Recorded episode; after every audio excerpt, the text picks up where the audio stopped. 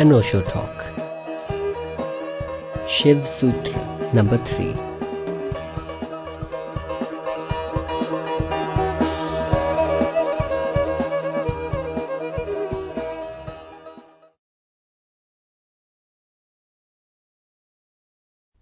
विस्मयो योग भूमिका स्वपदम शक्ति। वितर्क आत्मज्ञानम्। लोकानन्दः समाधिसुखम्। विस्मय योग की भूमिका है। स्वयं में स्थिति ही शक्ति है। वितर्क अर्थात विवेक आत्मज्ञान का साधन है। अस्तित्व का आनंद भोगना समाधि है।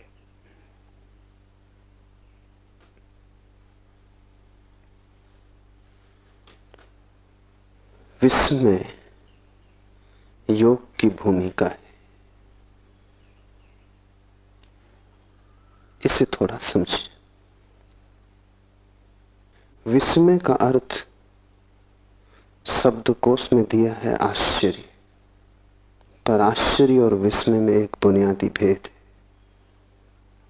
और वो भेद समझ में ना आए तो अलग अलग यात्राएँ शुरू हो जाती। आश्चर्य विज्ञान की भूमिका है, विस्मय योग की। आश्चर्य बहिर्मुखी है, विस्मय अंतर्मुखी। आश्चर्य दूसरे के संबंध में होता है, विस्मय स्वयं के संबंध।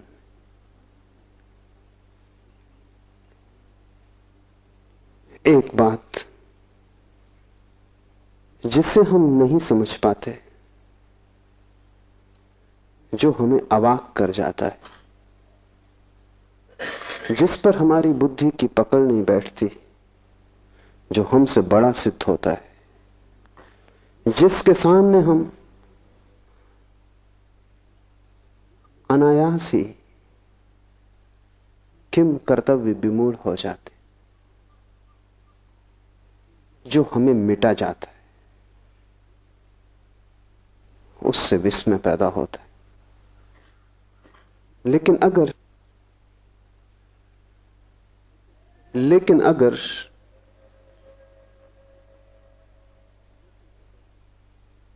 ये जो विस्मय की दशा भीतर पैदा होती है, अतर्क, अचिंत के समक्ष खड़े होकर इस धारा को हम बहिर्मुखी कर दें तो विज्ञान पैदा होता है।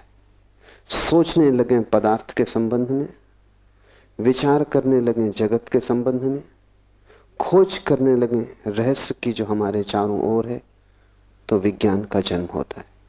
विज्ञान आश्चर्य है। आश्चर्य का अर्थ है विश्व में बाहर की ओर यात्रा पर निकल गया। और आश्चर्य और विस्मय में यह भी फ़र्क है कि जिस चीज़ के प्रति हम आश्चर्यचकित होते हैं, हम आज नहीं कल उस आश्चर्य से परेशान हो जाएँगे, आश्चर्य से तनाव पैदा होगा। इसलिए आश्चर्य को मिटाने की कोशिश होती है। विज्ञान आश्चर्य से पैदा होता है, फिर आश्चर्य को नष्ट करता है। व्याख्या खोजता है, सिद्धांत खोजता है, सूत्र चाबियाँ खोजता है, और जब तक चैन नहीं लेता, जब तक कि रहस्य मिट ना जाए। जब तक कि ज्ञान हाथ में ना आ जाए, जब तक विज्ञान न कह सके कि हमने समझ लिया, तब तक चैन नहीं है।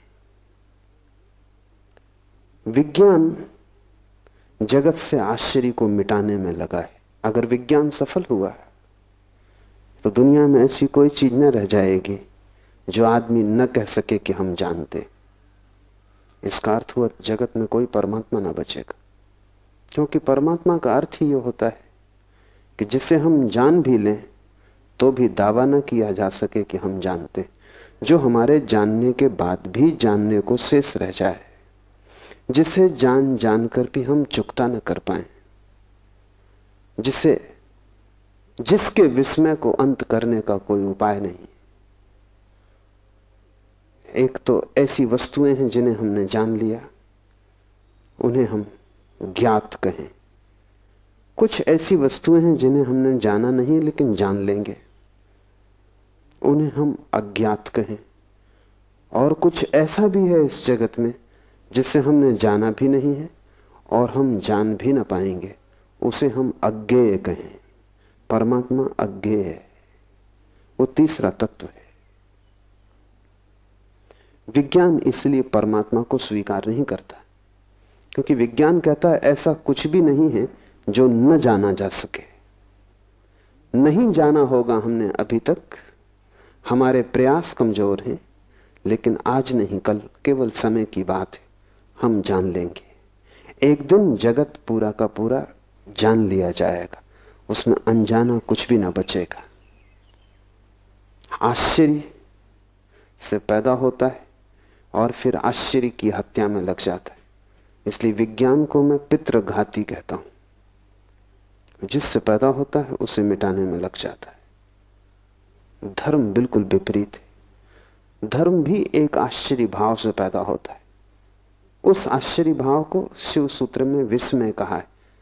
फ़र्क इतना ही है कि जब किसी स्थिति में आश्चर्य से भर जाता है धार्मिक खोजी तो वो बाहर की यात्रा पर नहीं जाता, वो स्वयं की यात्रा पर जाता है। जब भी कोई रहस्य से घेर लेता है तो वो सोचता है, मैं जानूं कि मैं कौन रहस्य अंतर्मुखी बन जाए, यात्रा खोज भीतर चलने लगे, पदार्थ की तरफ़ नहीं, स्वा की तरफ़ मेरी खोज उन्मुख हो जाए, मेरा संधान पहले उसे जानने में लग जाए कि मैं कौन हूँ तो विस्मय। और दूसरी बात समझ लेनी ज़रूरी है कि विस्मय कभी भी चुकता नहीं, जितना ही हम जानते हैं, उतना ही बढ़ता है। इसलिए विस्मय एक विरोधाभास है। क्योंकि जानने से विस्मय नष्ट होना चाहिए। लेकिन बुद्ध या कृष्ण या शिव या जीसस, उनका विस्मय नष्ट नहीं होता। जिस दिन वे परम ज्ञान को उपलब्ध होते हैं, उसी दिन उनका विस्मय भी परम होता है। उस दिन वे ऐसा नहीं कहते हमने सब जान लिया, उस दिन वे ऐसा कहते हैं कि सब जानकर भी सब जानने को शेष रह गया। उपनिषदों ने कहा है, पूर्ण से पूर्ण निकाल लिया जाए तो भी पीछे पूर्ण शेष रह जाता है। सब जान लिया जाए तो भी सब जानने को शेष रह जाता है। इसलिए धार्मिक ज्ञान अहंकार का जन्म नहीं बनता है वैज्ञानिक ज्ञान अहंकार का जन्म बनेगा। धार्मिक ज्ञान में तुम जानने वाले कभी भी ना बनोगे। तुम सदा विनम्र रहोगे। और जितना तुम जानते जाओगे, उतनी ही तुम्हें प्रतीति होगी कि मैं कुछ भी नहीं जानता हूँ। परम ज्ञान के क्षण में तुम कह सकोगे, मेरा कोई भी ज्ञान नहीं। परम ज्ञान के क्षण में यह पूरा अस्तित्व विश्व में हो जाएगा। विज्ञान अगर सफल हो तो सारा जगत ज्ञात हो जाएगा। धर्म अगर सफल हो तो सारा जगत अज्ञात हो जाएगा। विज्ञान अगर सफल हो तो तुम जानने वाले अस्मिता से भर जाओगे और सारा जगत साधारण हो जाएगा, क्योंकि जहाँ विस्मय नहीं है, वहाँ सब साधारण हो जाता है। जहाँ रहस्य नहीं है, वहाँ सारी आत्मा खो जाती जहाँ रहस्य का और उपाय नहीं है, वहाँ आगे की यात्रा बंद हो जाती जहाँ जिज्ञासा पूरी हो गई, कुतूहल समाप्त हो गया। अगर विज्ञान जीता तो जगत में ऐसी ऊप पैदा होगी जैसी ऊप कभी भी पैदा नहीं हुई थी। इसलिए अगर पश्चिम में लोग ज़्यादा ऊप से भरे हैं बोर्डम से भरे हैं तो उसका मौलिक कारण विज्ञान है, क्योंकि लोगों के विस्मय की क्षमता कटती जा रही। लोग किसी भी चीज़ से चकित नहीं होते। चकित होना ही भूल गए अगर तुम उनके सामने कुछ ऐसा सवाल भी रखो, जो उलझाने वाला है तो भी वो कहेंगे कि सुलझ जाएगा क्योंकि मौलिक रूप से ऐसी कोई भी वस्तु नहीं है विज्ञान की दृष्टि में जो अज्ञात सदा के लिए रह जाए। हम पर्दे उघाड़ ही लेंगे। लेकिन धर्म की यात्रा बड़ी उल्टी। जितने हम पर्दे उघाड़ते हैं, पाते हैं, रहस्य उतना सघन होता जाता है। जितने हम करीब आते हैं, उतना ही पता चलता है कि जानना बहुत मुश्किल है। और जिस दिन हम परमात्मा के ठीक केंद्र में प्रवेश कर जाते हैं, उस दिन सभी कुछ रहस्यपूर्ण हो जाता है। बुद्ध के लिए आकाश के तारे ही रहस्यपूर्ण नहीं है। ज़मीन पर पड़े कंकड़ पत्थर भी आश्चर्यपूर्ण हो गए बुद्ध के लिए ये विराट ही रहस्य में नहीं है। क्षुद्र से क्षुद्र घटना भी रहस्यपूर्ण हो गई एक बीज का ज़मीन से अंकुरित होना भी उतना ही रहस्यपूर्ण है जितना इस पूरी सृष्टि का जन्म। तो जैसे जैसे में घना होगा, वैसे वैसे तुम्हारी आँखें छोटे बच्चे की तरह होती जाएँगी। क्योंकि छोटे बच्चे के लिए सभी कुछ में होता है। छोटे बच्चे को चलते देखो, वो रास्ते पे जा रहा, हर चीज़ उसे चौंकाती एक रंगीन पत्थर उसे कोहनूर मालूम होता है। तुम हँसते हो क्योंकि तुम ज्ञाता हो। तुम जानते हो रंगीन पत्थर है। पागल मत हो। ये कोहनूर नहीं है। लेकिन छोटा बच्चा उस पत्थर को खीसे में रख लेना चाहता है। तुम कहोगे वज़न मत ढो, और गंदा पत्थर है, कीचड़ में पड़ा है, फेंक इसे। लेकिन बच्चा उसे पकड़ता है, क्योंकि तुम बच्चे को नहीं समझ पा रहे। बच्चे के लिए विस्मय ये रंगीन पत्थर किसी कोहनूर से कम कीमती नहीं है। कीमत विस्मय की है। पत्थरों की थोड़ी कोई कीमत होती। एक तितली भी उसे इतना सम्मोहित कर लेती है, जितना परमात्मा भी तुम्हें मिल जाए तो सम्मोहित नहीं करेगा। वो तितली के पीछे दौड़ना शुरू कर देता है।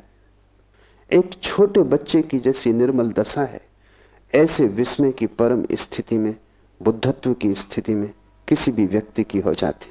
इसलिए जीसस ने कहा है कि जो छोटे बच्चों की तरह सरल होंगे, वे ही केवल मेरे प्रभु के राज्य में प्रवेश कर सकेंगे। जीसस ने वही कहा है जो शिव इस सूत्र में कह रहे हैं। विस्मयो योग भूमिका। विस्मय योग का प्रथम चरण है। तब तो बहुत बातें ख्याल में लेनी नहीं ज़रूरी है। तुम्हारे पास जितना ज्ञान होगा, उतनी ही योग की भूमिका मुश्किल हो जाएगी। तुम्हें जितना दम होगा कि मैं जानता हूँ, उतना ही तुम योगी ना हो पाओगे। जितने शास्त्र तुम्हारे चित्त पर भारी होंगे, उतना ही तुम्हारा विस्मय नष्ट हो गया। एक पंडित को पूछो परमात्मा के संबंध में तो वो ऐसे उत्तर देता है जैसे परमात्मा कोई उत्तर देने की बात हो, जैसे कि कोई उत्तर दिया जा सकता हो। पंडित को पूछो, उसके पास उत्तर रेडीमेड है। तुमने पूछा भी नहीं था उसके पास उत्तर तैयार था। परमात्मा भी उसे अवाक नहीं करता। उसके पास सूत्र सब निश्चित है। वो तत्क्षण समझा देता है। लेकिन बुद्ध के पास जाओ, पूछो परमात्मा के संबंध में बुद्ध चुप रह जाते। शायद तुम यही सोच के लौट आओगे, बहुत से पंडित बुद्ध के पास से यही सोच के लौट गए कि यह आदमी चुप रह गया, इसका मतलब है इसे पता नहीं। और यह आदमी इसलिए चुप रह गया कि विश्व में तो द्वार है। तुम अगर थोड़े समझदार होते तो तुम रुक गए होते इस आदमी के पास जिसने उत्तर नहीं दिया, और तुमने इस आदमी को समझने की कोशिश की होती, इसकी आँखों में झांका होता। इसके सत्संग में, इसकी सन्नति में तुम रहे होते, क्योंकि इसे कुछ स्वाद मिल गया है। और वो स्वाद इतना बड़ा है कि शब्द उसे कह नहीं सकते। और इसे कोई ऐसा दर्शन हुआ है जो उत्तर नहीं बनाया जा सकता। प्रश्न और उत्तर स्कूली बच्चों की बातें। तुम्हारा प्रश्न ही बेहुदा है। परमात्मा के संबंध में कोई प्रश्न नहीं पूछ सकता। विराट के संबंध में कोई प्रश्न कैसे पूछा जा सकता है? विराट के संबंध में तो प्रश्न उत्तर दोनों गिर जाते। तुम्हारा प्रश्न क्षुद्र है। इसलिए बुद्ध चुप रह गए लेकिन तुम शायद ये सोच के लौटोगे कि इस आदमी को पता होता तो जवाब देता। इसने जवाब नहीं दिया, इसे पता नहीं तुम पंडित को पहचानते हो, क्योंकि तुम्हारा सिर भी शब्दों से भरा है। तुम ज्ञानी को न पहचान पाओगे। क्योंकि ज्ञानी विस्मय से भरा है और तुम्हारा विस्मय नष्ट हो गया है। जगत में बड़ी से बड़ी दुर्घटना है और वो है विस्मय का नष्ट हो जाना। जिस दिन तुम्हारा विस्मय नष्ट होता है, उसी दिन तुम्हारे छुटकारे का उपाय मुश्किल हो गया। जिस दिन तुम्हारा विस्मय नष्ट हुआ, उसी दिन तुम्हारा बाल हृदय मर गया, जड़ हो गया, तुम बूढ़े हो गए। क्या अब भी तुम चौंकते हो? क्या जीवन तुम्हें प्रश्न बनता है? क्या चारों तरफ़ से पक्षियों की आवाज़ें, झरनों का शोरगुल, हवाओं का वृक्षों से गुजरना तुम्हारे लिए किसी पुलक से भर जाता है? तुम आह्लादित हो जाते हो। तुम जीवन को चारों तरफ़ देखकर अवाक होते हो? नहीं। क्योंकि तुम्हें सब पता है कि पक्षियों की आवाज़ है। ये शोरगुल, हवाओं का वृक्षों में तुम्हारे पास हर चीज़ के उत्तर हैं। उत्तरों ने तुम्हें मार डाला है। तुम ज्ञान के पहले ज्ञानी हो गए हो। विस्मयो योग भूमिका। और जो व्यक्ति योग में प्रवेश करना चाहे विस्मय उसके लिए द्वार है। अपने बचपन को वापस लौटाओ। फिर से पूछो, फिर से कुतूहल करो, फिर से जिज्ञासा जगाओ। तो तुम्हारे भीतर जहाँ जहाँ जीवन के स्रोत सूख गए हैं, फिर हरे हो जाएँगे। जहाँ जहाँ पत्थर अड़ गए हैं वहाँ वहाँ झरना फिर प्रकट हो जाएगा। तुम फिर से आँख खोलो और चारों तरफ़ देखो, सब उत्तर झूठे क्योंकि सब तुम्हारे उत्तर उधार हैं। तुमने खुद कुछ भी नहीं जाना है। लेकिन तुम उधार ज्ञान से ऐसे भर गए हो कि तुम्हें प्रतीति होती है कि मैंने जान लिया। विस्मय को जगाओ। तुम्हारे आसन प्राणायाम से कुछ भी ना होगा, जब तक विस्मय ना जग जाए। क्योंकि आसन प्राणायाम सब शरीर के ठीक है, शरीर शुद्धि होगी, शरीर स्वस्थ होगा, लेकिन शरीर की शुद्धि या शरीर का स्वास्थ्य तुम्हें कोई परमात्मा से ना मिला देगा। विस्मय मन की शुद्धि है।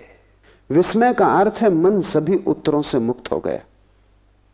विस्मय का अर्थ तुमने हटा दिया उत्तरों का कचरा। तुम्हारा प्रश्न फिर नया और ताज़ा हो गया, और तुमने अपने अज्ञान को समझा। विस्मय का अर्थ है, मुझे पता नहीं। पांडित का अर्थ है, मुझे पता है। जितना तुम्हें पता है, उतने ही तुम गलत हो। जब तुम सरल भाव से कहते हो, मुझे कुछ भी पता नहीं। सारा जगत अज्ञात है। जो भी मुझे पता है, वो भी काम चलाऊ है। मैंने अभी कुछ भी नहीं जाना है। ऐसी प्रतीति जितनी गहरी तुम्हारे हृदय में बैठ जाएगी, तुमने योग का पहला कदम उठाया। फिर दूसरे कदम आसान है, लेकिन अगर पहला कदम ही चूक जाए तो फिर तुम कितनी ही यात्रा करो, उससे कुछ हल नहीं होता।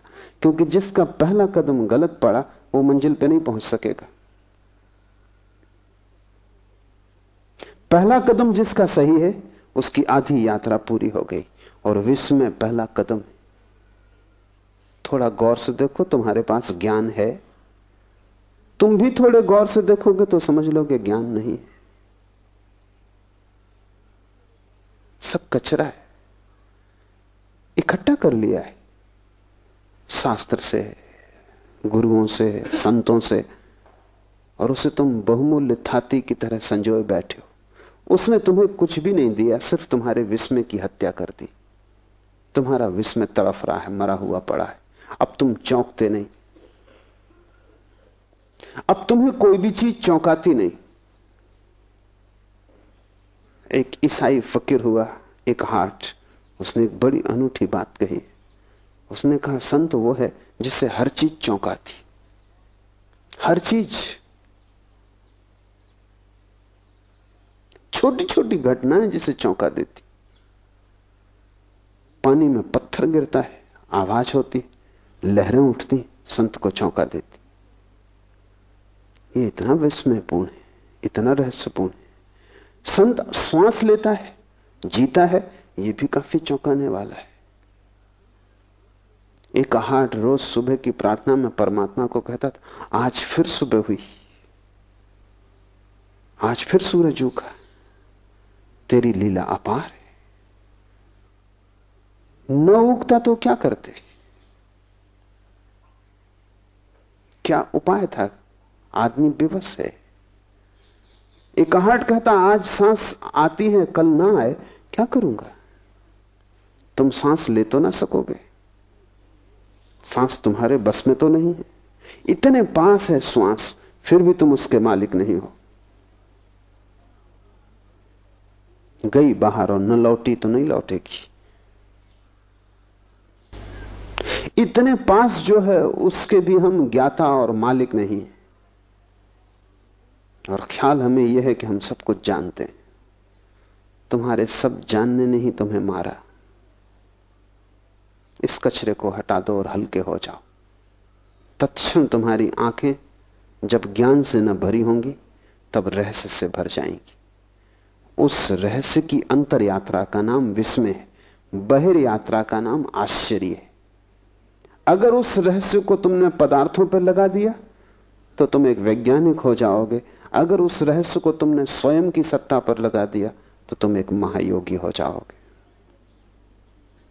और दोनों के परिणाम भिन्न होंगे, क्योंकि आश्चर्य हिंसात्मक है। विस्मय अहिंसात्मक है। आश्चर्य जिस तरफ़ लग जाता है, उसी को तोड़ने लगता है, विश्लेषण करता है। क्योंकि आश्चर्य में एक बेचैनी है, विस्मय में एक रस है। इस फ़र्क को भी ठीक से समझ लो। शब्दकोश में वो नहीं लिखा हुआ है। लिखा भी नहीं जा सकता, क्योंकि शब्दकोश बनाने वाले को कोई विस्मय का पता भी नहीं आश्चर्य हिंसात्मक है, आक्रमक है।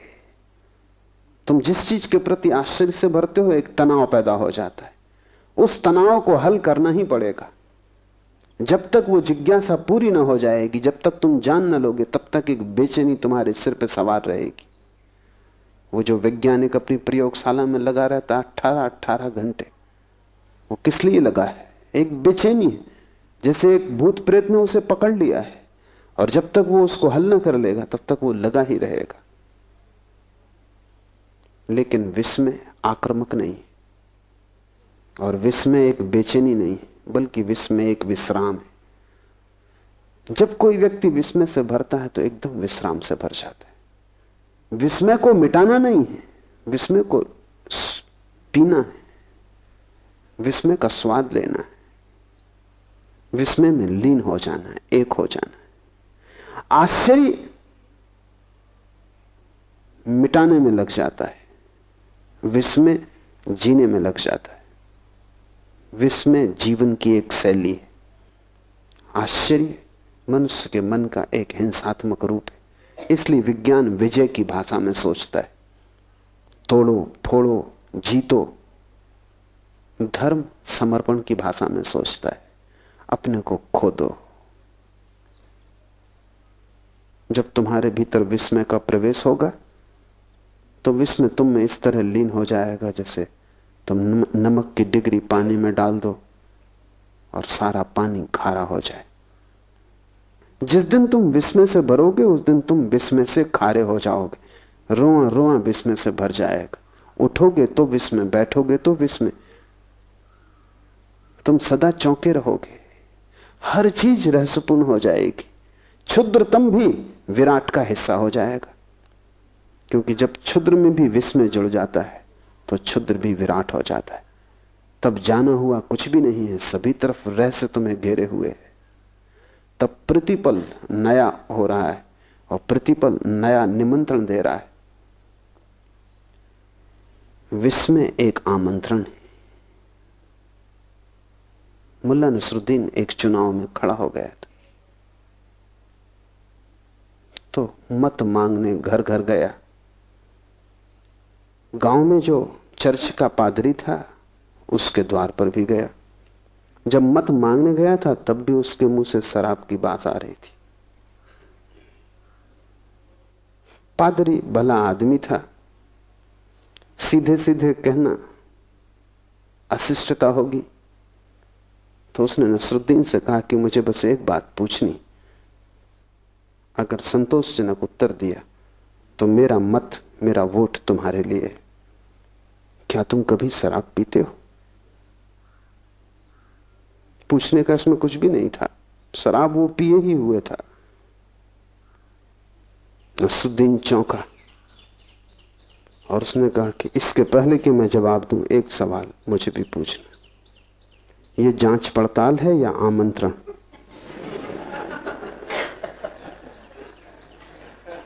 Is this an inquiry or a invitation आश्चर्य जाँच पड़ताल है। विस्मय आमंत्रण। में एक भीतरी बुलावा है। और जैसे जैसे तुम भीतर प्रवेश करते हो, वैसे वैसे डूबते चले जाते हो। एक दिन ऐसा आएगा कि तुम ना बचोगे और में ही बचेगा। उस दिन परम ज्ञान घट गया। अगर तुमने आश्चर्य किया तो एक दिन ऐसा आएगा कि तुम ही बचोगे और आश्चर्य न बचेगा। यह विज्ञान की निष्पत्ति अहंकार बचेगा। आश्चर्य नष्ट हो जाएगा। अगर विस्मय की यात्रा पर गए तो तुम नष्ट हो जाओगे। विस्मय बचेगा। रोआ रोआ उसी श्वास से भर जाएगा। तुम्हारा होना ही विस्मयपूर्ण होगा। इसे शिव ने भूमिका कहा, योग की। ज्ञान को हटाओ, विस्मय से भरो।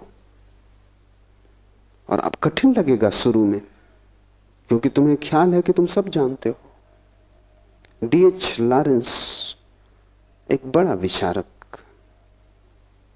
कीमती मूल्यवान विचारक हुआ। एक छोटे बच्चे के साथ बगीचे में घूम रहा था। उस छोटे बच्चे ने पूछा why the trees are green वृक्ष हरे क्यों छोटे बच्चे ही ऐसे सवाल पूछ सकते हैं, इतने ताजे सवाल। तुम तो ये सवाल ही नहीं सोच सकते। तुम कहोगे, वृक्ष हरे हरे हैं, इसमें पूछना क्या ये कोई सवाल है, ये बच्चा मूड है। लेकिन तुम फिर से सोचो, वृक्ष हरे क्यों? तुम्हें सच में उत्तर पता है? शायद तुम में कोई विज्ञान का विद्यार्थी हो तो वो कहेगा, क्लोरोफिल के कारण। मगर इससे कोई बच्चे के प्रश्न का हल तो नहीं होता। बच्चा पूछेगा कि वृक्ष में क्लोरोफिल क्यों है? आखिर क्लोरोफिल को वृक्ष में होने की क्या ज़रूरत? और आदमी में क्यों नहीं? और क्लोरोफिल कैसे वृक्षों को खोजता रहता है? क्यों का कोई सवाल क्लोरोफिल से होता नहीं? हल। विज्ञान जो भी जवाब देता है, सब ऐसे ही है। उससे प्रश्न सिर्फ़ एक सीढ़ी और पीछे हट जाता है, बस। अगर तुम जरा समझदार हो तो प्रश्न फिर उठा सकते हो। विज्ञान के पास क्यों का कोई उत्तर नहीं इसलिए विज्ञान विस्मय को नष्ट कर नहीं सकता, सिर्फ़ भ्रम पैदा करता नष्ट करने का। लेकिन डीएच लॉरेंस कोई वैज्ञानिक नहीं था, वो एक कवि था, एक उपन्यासकार था। उसके पास संचेतना थी, सौंदर्य की, वो खड़ा हो गया। वो सोचने लगा। उसने बच्चे से कहा कि मौका दो, क्योंकि मुझे खुद ही पता नहीं।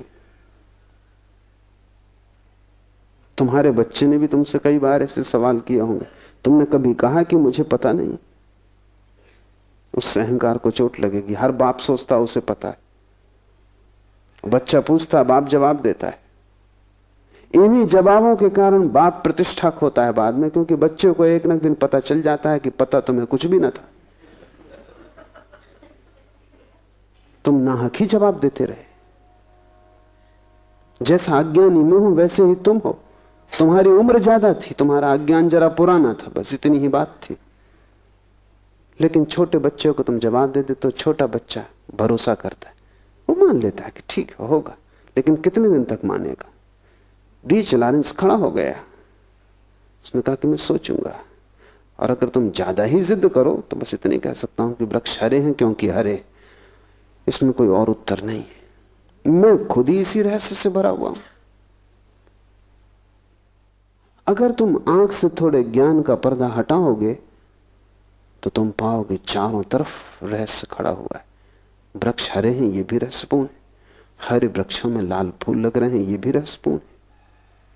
एक छोटे से बीज में इतने इतने बड़े विराट काय वृक्ष छिपे हैं, ये भी रहस्यपूर्ण है। एक बीज को तुम संभाल के रखे रहो। सैकड़ों, हज़ारों साल के बाद वो वृक्ष प्रकट हो जाता है। जीवन शाश्वत मालूम होता है। हर घड़ी रहस्य से भरी है, पर तुमने जैसे अपनी आँखें बंद कर ली, तुम निश्चिंत हो गए हो। निश्चिंतता तुम्हारी जड़ता है।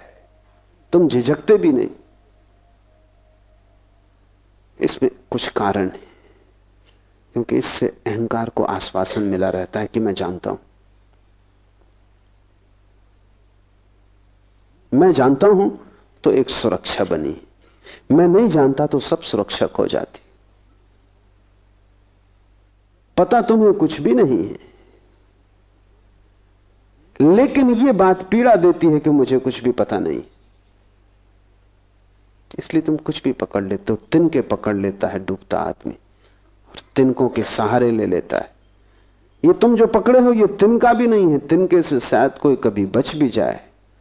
पर तुमने जो पकड़ा है, वो तो तिनका भी नहीं, वो तो सिर्फ़ सपना है। सिर्फ़ कोरे शब्द हैं। एक आदमी पक्का मान के बैठा है उसे ईश्वर का पता है। ये बात ही बेहूदी है कि कोई आदमी कहे, मुझे पक्का पता है। पक्के का मतलब होता है तुम ईश्वर के रहस्य को भी खोज लिए। पक्के का अर्थ होता है कि तुम उसके भी आर पार गुजर गए, उसको भी नाप जोख लिया। पक्के का अर्थ होता है वो भी माप लिया गया। तुमने तौल लिया तराजू पर, जाँच पड़ताल कर ली प्रयोगशाला में। पक्के का क्या अर्थ होता है? एक दूसरा आदमी है जिसको पक्का पता है कि ईश्वर नहीं ये दोनों मूड है। और दोनों की बीमारी एक है, एक अपने को आस्तिक कहता है, एक नास्तिक। पर दोनों में जरा भी फ़र्क नहीं है। गहरे में दोनों की बीमारी एक है कि दोनों मानते हैं, हमें पता है। और दोनों में विवाद खड़ा होता है। ज्ञान से विवाद पैदा होता है। विस्मय से संवाद पैदा होता है। जब तुम विस्मय से भरोगे तो तुम्हारे जीवन में एक संवाद आएगा। महावीर के पास कोई जाता और कहता, ईश्वर है तो वो कहते, हैं। कोई नास्तिक जाता और कहता, ईश्वर नहीं तो वो कहते हैं कि नहीं कोई दोनों को न मानने वाला अज्ञेयवादी एग्नास्टिक पहुँच जाता तो महावीर उससे कहते, है भी और नहीं भी। बड़ी कठिन बात हो गई, क्योंकि हम चाहेंगे उत्तर साफ़ दो, सीधे दो, चाहे गलत हो, लेकिन साफ़ चाहिए। और ध्यान रखें, ये जगत इतना जटिल है कि यहाँ साफ़ उत्तर गलत ही होंगे। यहाँ जो उत्तर विरोधाभासी नहीं है वो गलत होगा। यहाँ जो उत्तर अपने से विपरीत को भी समा लेता है, वही सही होगा क्योंकि जगत अपने से विपरीत को समाये हुए यहाँ जन्म भी है और मृत्यु भी है। यहाँ साफ़ सुथरा रास्ता नहीं है। यहाँ अंधेरा भी है और प्रकाश भी है। यहाँ शुभ भी है, अशुभ भी है। यहाँ दोनों साथ साथ जी रहे हैं। यहाँ पापी और पुण्यात्मा अलग अलग नहीं है, दोनों साथ जी रहे हैं। दोनों एक ही सिक्के के दो पहलू हैं। परमात्मा दोनों को अपने में समाये हुए, अस्तित्व बड़ा है, वो कोई तर्क की कसौटी पर कटा हुआ नहीं है। अतर्क है, वहाँ दोनों एक दूसरे में मिले हुए ऐसा हुआ कि जुन्नैद ने एक रात प्रार्थना की, परमात्मा से, कि मैं जानना चाहता हूँ, इस गाँव में कोई ऐसा आदमी है जो महापापी हो। क्योंकि उसको देखकर, उसको समझ के मैं पाप से बचने की कोशिश करूँगा। मेरे पास मापदंड हो जाएगा कि ये महापापी इस जीवन से बचना। आवाज़ आई कि तेरा पड़ोसी। हैरान हुआ जुन्नत। उसने कभी सोचा भी ना था कि उसका पड़ोसी और महापापी साधारण आदमी था। काम धंधा करता था, दुकान चलाता था, महापापी का तो उसने सोचा भी ना था। उसका तो ख्याल था कि महापापी होगा कोई, रावण, महापापी कोई होगा, कोई महादुष्ट शैतान, ये आदमी दुकान चलाता है बाल बच्चे पालता है। बड़ी उलझन में पड़ गया, ये तो साधारण आदमी था। इसको तो महापापी कोई भी नहीं कहेगा। दूसरी रात उसने फिर प्रार्थना की कि ठीक, तू जो कहे ठीक, अब मुझे एक और मापदंड चाहिए कि इस गाँव में जो सबसे बड़ा महात्मा हो, पुण्यात्मा हो, उसकी मुझे खबर दे दे। परमात्मा ने कहा कि वही आदमी वो जो तेरे पड़ोस में जुन्नर ने कहा, तू मुझे मुश्किल में डाल रहा है। मैं वैसे ही काफ़ी मुश्किल में हूँ। दिन भर उस आदमी को देखता रहा, ऐसा कुछ महापाप नहीं देखा। और अब और झंझट खड़ी हो गई। पुण्यात्मा भी वही है। तो आवाज़ आई, मेरी दुनिया में दोनों जुड़े। सिर्फ़ बुद्धि तोड़ के चीज़ों को देखती है। यहाँ बड़े से बड़े संत के पीछे भी छाया पड़ती यहाँ बड़े से बड़े पापी के चेहरे पर भी रोशनी है। इसीलिए तो यह संभव होता है कि पापी चाहे तो संत हो जाए, संत चाहे तो पापी हो जाए। इतनी आसानी से बदलाहट इसलिए तो संभव है कि दोनों छिपे हैं, एक में ही। अंधेरा और उजेला अलग अलग नहीं है, रात और दिन जुड़े हैं। तर्क तोड़ता है और साफ़ रास्ते बनाता है। तर्क ऐसे है जैसे कि तुमने एक छोटा सा बगीचा बना लिया हो। साफ़ सुथरा कटा पिटा जीवन जंगल की तरह वहाँ कुछ साफ़ सुथरा नहीं है। वहाँ सब चीज़ें एक दूसरे से उलझी जो जीवन को समझने चला है, उसे साफ़ कटे कटाए उत्तरों से बचने की क्षमता चाहिए। उनको पकड़ लेने में सुरक्षा है, क्योंकि तुम्हें आश्वासन हो जाता है कि ठीक मुझे पता है। जैसे तुम्हें लगता है मुझे पता है, तुम्हारी हिम्मत आ जाती, ज़िंदगी में चलने में भरोसा आ जाता है। इसलिए तुम डरते हो ज्ञान छोड़ने से। इसलिए बड़ी पीड़ा होती, तुमसे कोई धन छीन ले, इतनी मुसीबत नहीं। फिर कमा लेंगे। और धन तो मिट्टी थी, तुम जानते ही थे। तुमसे कोई पद छीन ले, कोई बड़ी चिंता की बात नहीं है। तुम खुद भी त्याग सकते हो। लेकिन ज्ञान तो इधर मैं देखता हूँ एक अनूठी घटना घटती। एक आदमी समाज छोड़ देता है, गाँव छोड़ देता है, घर छोड़ देता है, पत्नी, परिवार छोड़ देता है। लेकिन अगर वो जैन था तो हिमालय पे भी जैन रहता है। हिंदू था तो हिंदू रहता है, मुसलमान था तो मुसलमान रहता है। जिस समाज को छोड़ के भाग आया, उसी ने यह मुसलमान होना दिया था। उसी ने यह ज्ञान दिया था कि तुम मुसलमान हो, ये कुरान, सच्ची किताब, सब किताबें, बाकी गलत। सबको छोड़ आया लेकिन ज्ञान को बचा के आ जाता है हिमालय पर भी। कुछ भी नहीं बदला इस आदमी की ज़िंदगी में। क्योंकि ज्ञान का भरोसा ऐसे यहाँ भी है। ज्ञान तुम छोड़ दो और जहाँ तुम खड़े हो वहीं हिमालय आ जाएगा। हिमालय का अर्थ ही इतना है कि जहाँ सब रहस्यपूर्ण है, जहाँ उतुंग शिखर है, जिन्हें तुम छू ना सकोगे, और जहाँ अनंत खाइयाँ हैं। जिनमें तुम उतर ना सकोगे। जो हमारे सभी पैमानों से बड़ा है। विस्मय का अर्थ है, जहाँ तुम्हारी बुद्धि व्यर्थ हो जाती। जहाँ तुम्हारा अहंकार असमर्थ हो जाता है। जहाँ तुम एकदम असहाय हो जाते हो। तुम रो सकते हो वहाँ, हंस सकते हो वहाँ, लेकिन बोल नहीं सकते।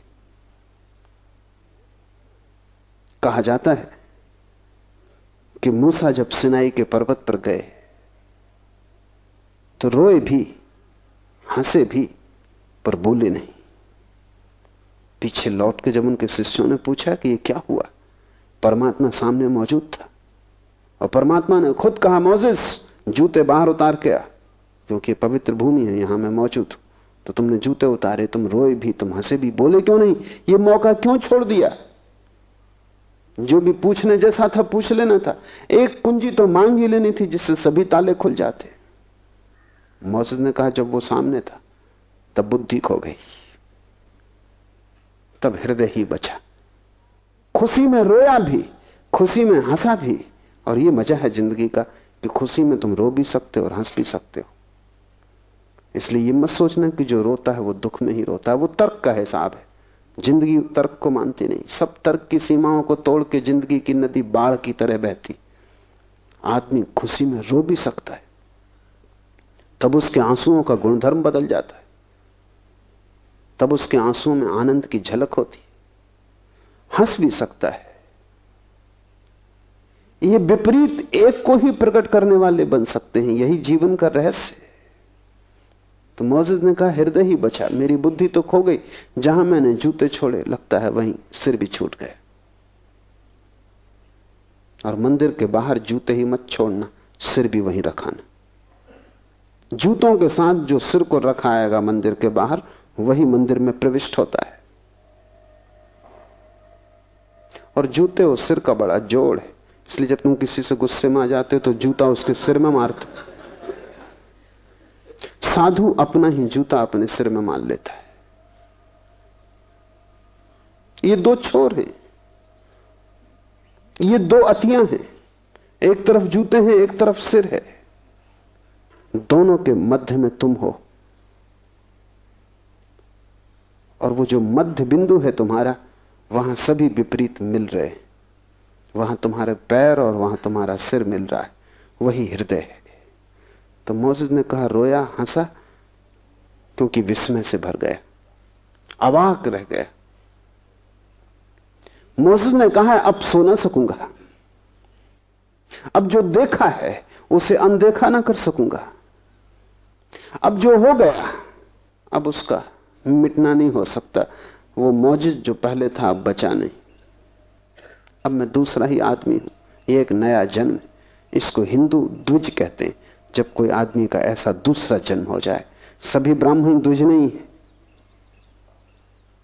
कभी कभी कोई ब्राह्मण द्विज हो पाता है। द्विज का मतलब जनेऊ पहन लेने से नहीं द्विज शब्द का अर्थ है दोबारा जिसका जन्म हो। ये मौजूद ने कहा कि अब मैं द्विज हूँ, ट्वाइस बान। अब मैं दूसरा आदमी हूँ, अब वो आदमी मर गया। विश्व में से अगर तुम गुजरोगे तो तुम्हारा पुराना मर जाएगा और नए का जन्म होगा। और अगर तुम विस्मय में ठहर गए तो प्रतिपल नया जन्मता है और पुराना नष्ट होता है। प्रतिपल पुराना जाता है और नया आता है। फिर तुम्हारी धारा शाश्वत है। फिर तुम कभी जरा जीर्ण न होगे। फिर तुम्हें शाश्वत जीवन की स्फुरना मिल गई। इसलिए शिव कहते हैं में योग की भूमिका है। दूसरा सूत्र है, स्वपदम शक्ति।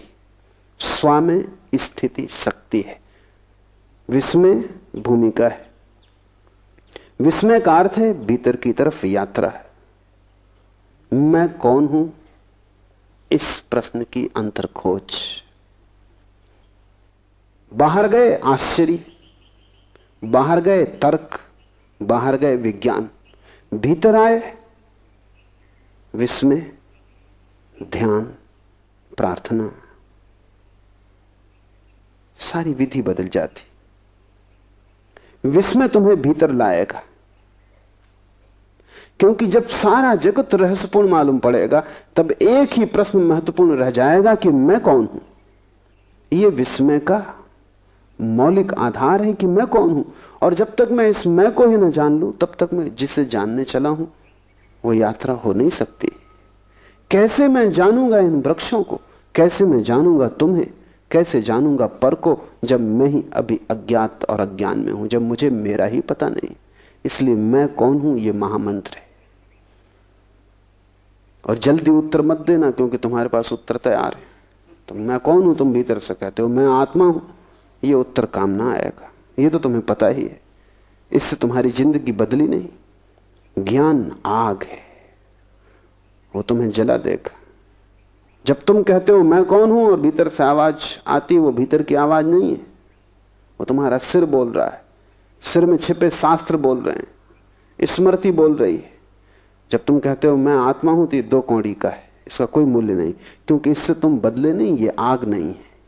ये राख है। इसमें कभी अंगारा रहा होगा? किसी ऋषि को इसमें अंगारा रहा होगा। तुम्हारे लिए तो ये सिर्फ़ राख है। जिस लिए अंगारा रहा वो तो खो गया इस जगत से। तुम राख को ढो रहे हो।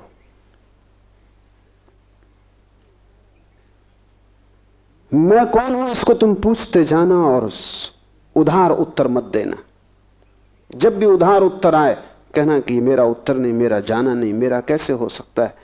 जो मैं जानता हूँ वही केवल मेरा हो सकता है। जो तुम उपलब्ध करोगे अपने श्रम से, वही केवल तुम्हारी संपदा है। ज्ञान में चोरी नहीं चल सकती और न ज्ञान में भिकमंगापन चलता है। ना तुम भीख मांग सकते, ना तुम चोरी कर सकते। यहाँ डकैती नहीं चल सकती। यहाँ तो तुम्हें स्वश्रम से ही स्वयं को निर्मित करना होगा।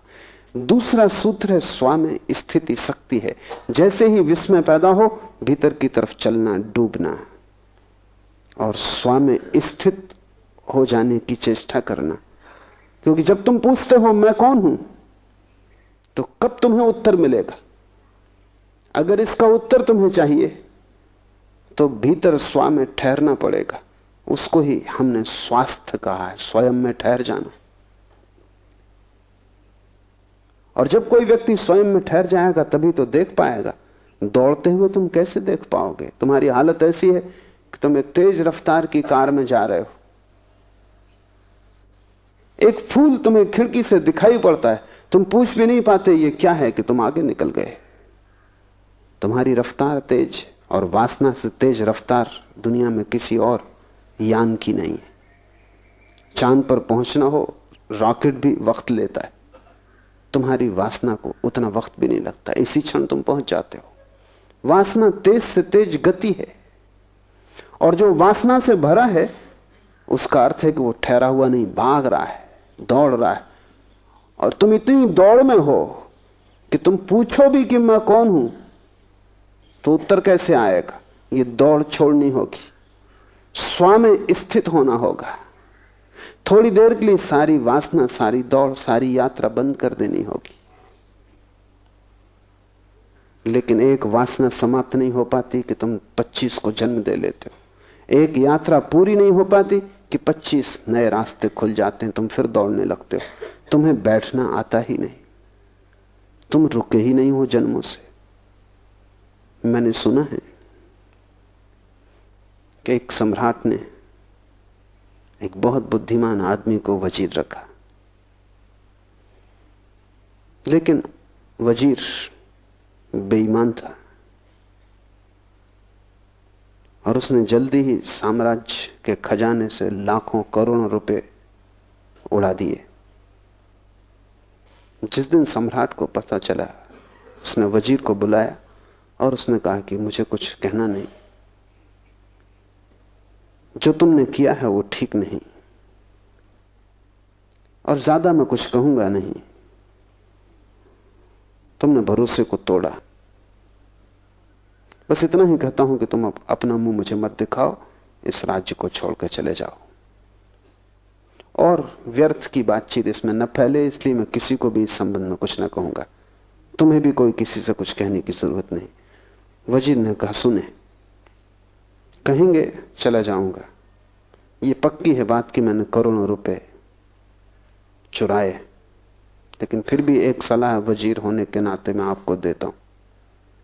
और वो ये कि अब मेरे पास सब कुछ है। बड़ा महल है, पहाड़ पर बंगले हैं, समुद्र के किनारे बंगले हैं। सब कुछ मेरे पास है।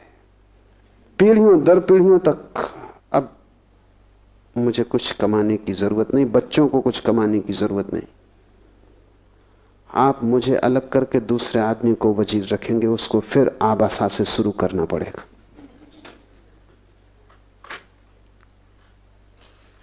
सम्राट बुद्धिमान था, उसकी बात समझ में आ गई।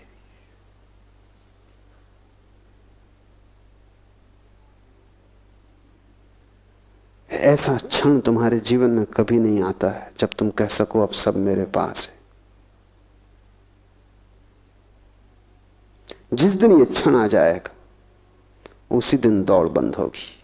अन्यथा तुम हर घड़ी आबासा से शुरू कर रहे हो। हर घड़ी नई वासना पकड़ लेती नया चोर आ जाता है, नया लुटेरा खजाना तोड़ने लगता है। और एकांत लुटेरा हो तो ऐसा भी नहीं है, बहुत वासनाएँ तुम एक साथ बहुत दिशाओं में दौड़ रहे हो। तुम एक साथ बहुत सी चीज़ों को पाने की कोशिश कर रहे हो। तुमने कभी बैठ कर यह भी नहीं सोचा कि उनमें से कई चीज़ें तो विपरीत हैं, उनको तो तुम पा ही नहीं सकते। क्योंकि तुम एक को पाओगे तो दूसरी खोएगी, दूसरे की पाओगे तो पहली खो जाएगी। मुल्ला नसरुद्दीन मरता था तो उसने अपने बेटे को कहा कि मैं तुझे दो बातें समझा देता हूँ। मरने के पहले तुझे कह जाता हूँ, इन्हें ध्यान में रखना। दो बातें हैं, एक ऑनेस्टी ईमानदारी, और दूसरी है विस्टम बुद्धिमानी। तो दुकान तू संभालेगा, काम तू संभालेगा। दुकान पे तख्ती लगी है। Honesty is the best policy ईमानदारी सबसे अच्छी नीति है। इसका पालन करना। कभी किसी को धोखा मत देना। कभी वचन भंग मत करना। जो वचन दे, उसे पूरा करना। बेटे ने कहा, ठीक, दूसरा क्या है? बुद्धिमानी, उसका क्या अर्थ है? नसुद्दीन ने कहा, भूल के कभी किसी को वचन मत देना।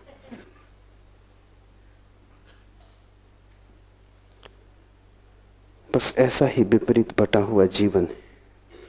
ईमानदारी भी और बुद्धिमानी भी दोनों संभालने की कोशिश है। वचन पूरा करना ईमानदारी का लक्ष्य वचन कभी मत देना बुद्धिमानी का लक्ष्य